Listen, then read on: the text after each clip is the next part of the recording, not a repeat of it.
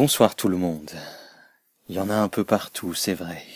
Ça traîne dans des tiroirs, des placards, des étagères, sur les frigos, dans les placards et même parfois sur la table basse ou caché dans un sac au fond du placard à balai.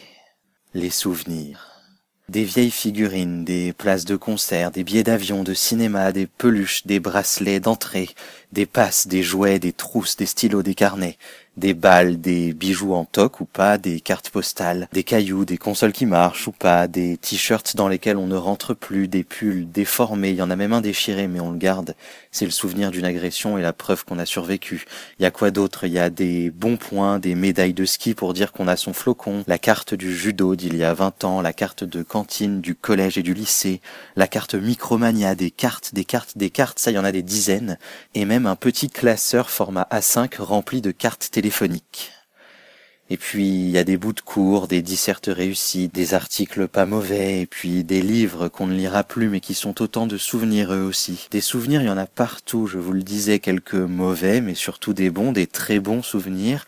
Le voyage à Rome et les photos de Grèce, la première montre, le premier casque. Des tas et des tas de premiers et premières pour des tas et des tas de souvenirs. Ça s'accumule, ça s'additionne, et puis un jour il n'y a plus de place. C'est pour ça qu'il faut faire un tri aussi, de temps en temps. Choisir ce qui reste ici et ce qui part ailleurs, loin, inaccessible complètement ou juste difficile à retrouver. Il faut décider, sacrifier quelques trésors arrachés à la vie pour créer la place d'en accueillir d'autres. Abandonner une partie de son passé pour s'offrir un futur. C'est facile à dire, beaucoup moins facile à faire, je le sais bien. Je suis en plein dedans et je prends en photo tout ce que finalement je jette.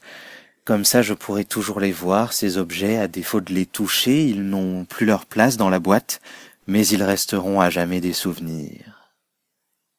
Bonne nuit.